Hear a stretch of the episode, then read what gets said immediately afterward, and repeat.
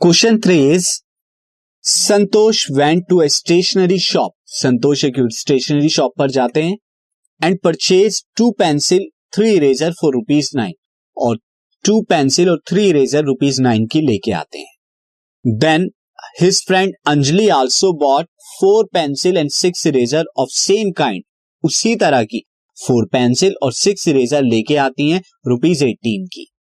Represent this situation algebraically आपको algebraically situation को बताना है तो इस केस के लिए आप क्या ले लेंगे?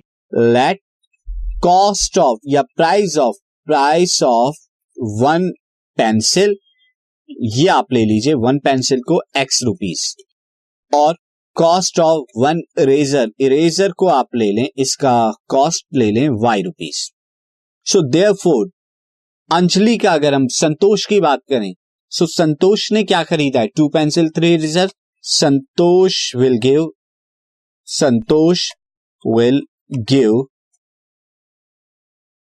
two pencil के लिए टू एक्स और थ्री इरेजर के लिए three Y and according to question according to question ये क्या है?